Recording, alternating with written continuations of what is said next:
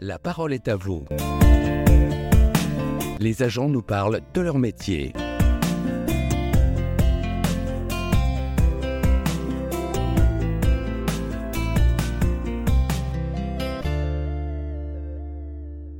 Bonjour à toutes et à tous. Aujourd'hui, la mise en œuvre fictive d'un plan communal de sauvegarde faisant suite à un événement majeur pouvant réellement survenir sur le territoire de Furiani s'est déroulée à la demande de celle-ci. Ceci en la présence d'observateurs et d'auditeurs pour partie experts dans le domaine de la sécurité civile et la gestion de crise. Parmi eux se trouvait le contrôleur général Charles Baldassari, chef de mission sécurité et protection civile et gestion des risques majeurs à la collectivité de Corse, qui auparavant a été à la tête du service départemental d'incendie et de sécurité de Haute-Corse. Bonjour monsieur le contrôleur général. Bonjour. Monsieur le contrôleur général, aujourd'hui, un exercice d'entraînement concernant la mise en place de la gestion de crise majeure à Furiani vient de s'achever.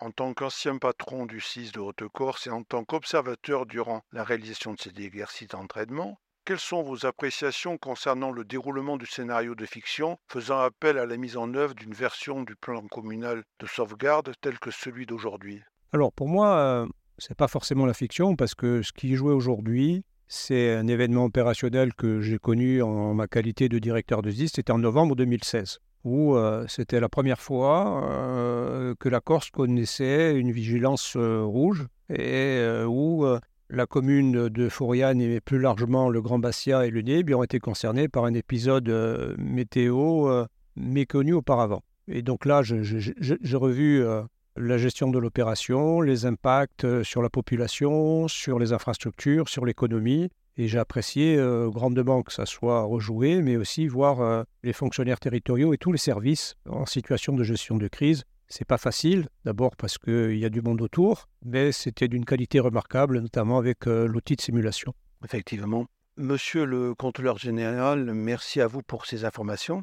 Maintenant, je voudrais m'adresser, si vous le voulez bien, à celui qui était anciennement contrôleur général de la DGS-CDC, rattaché au ministère de l'Intérieur. Au cours de cet exercice pratique de gestion de crise majeure, plusieurs acteurs aux compétences et fonctions différentes ont dû œuvrer ensemble pour, par exemple, résoudre des problèmes logistiques rencontrés, ainsi que des problèmes humains ayant émergé. Ça, c'est un exemple. Hein. Aujourd'hui, à votre avis, quelles observations pourrait-on faire concernant la gestion de crise qui a nécessité la mise en œuvre de cette version du PCS concernée? Alors, le constat, pour avoir euh, vécu un certain nombre de, crises, mais aussi, par exemple, pour avoir œuvré auprès du, Centre interministériel de crise à Beauvau sur euh, la crise sanitaire, on se rend compte que euh, si on a une approche individualiste de la crise et en silo de la crise, on court à, à l'échec, voire à la catastrophe. Donc la, solution, c'est l'interservice. La solution, c'est la transversalité.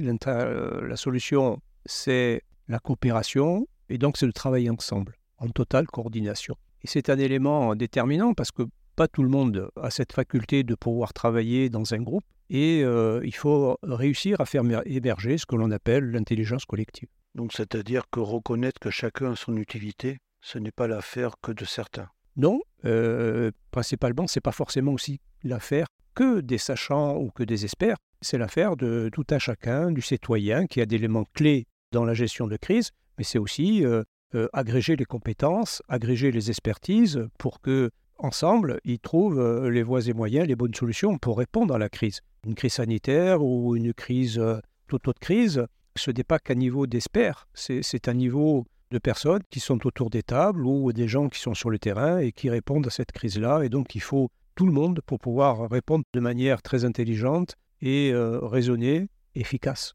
Monsieur le contrôleur général, une euh, dernière question me vient à l'esprit. J'ai ouï dire que l'outil d'expérimentation utilisé pour simuler la mise en œuvre de PCS à l'occasion d'événements majeurs a été conçu et réalisé par une équipe projet du temps où vous étiez responsable du 6 de Haute-Corse.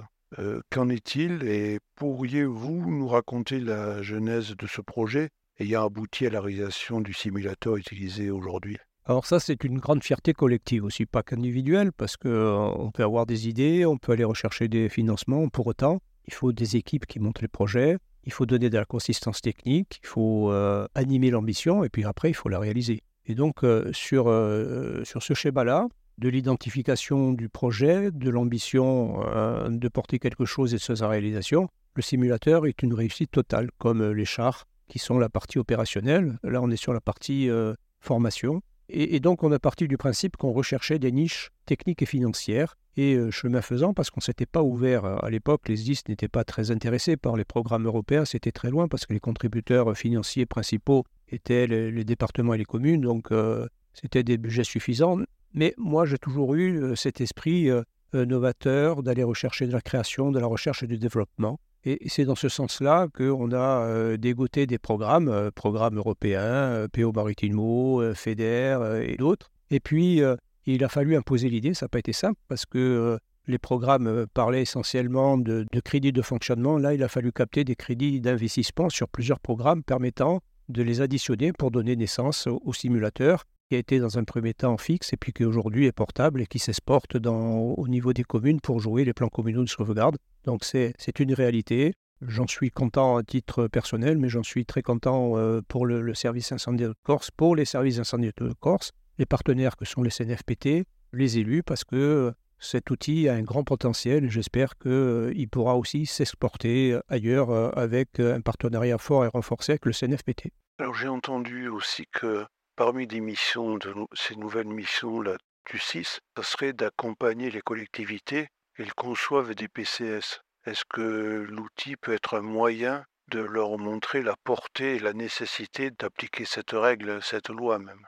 D'abord, hein, euh, je pense que c'est l'outil idéal. Vous savez, il y, a, quelque temps, on avait connu ici des feux catastrophiques euh, gigantesques et euh, on avait vécu des oppositions frontales entre les techniciens, les sapeurs-pompiers et les élus. Aujourd'hui, c'est plus le cas parce qu'on s'est parlé, euh, c'est un combat commun, on ne peut pas reporter la responsabilité sur le fait que les opérationnels ont été mauvais, que les politiques ont pris les mauvaises décisions, c'est un ensemble, si c'est un échec, c'est un échec commun, si on réussit, on réussit ensemble. Et donc, de ce concept-là, on en a fait une, réussite, même si des fois les événements euh, sont tragiques et, les choses ne se passent pas telles qu'on souhaiterait qu'ils se passent, parce que, parce que les éléments sont déchaînés, parce que ça se passe comme ça aussi dans la vie de, euh, tous les jours. Et donc, c'est une collaboration qu'il faut mettre en place, y compris avec l'État, notamment sur les plans communaux de puisqu'il y a des obligations. Les obligations, l'État est là pour euh, donner la doctrine, mais aussi vérifier si cela s'applique sur le terrain. Et les opérationnels et la partie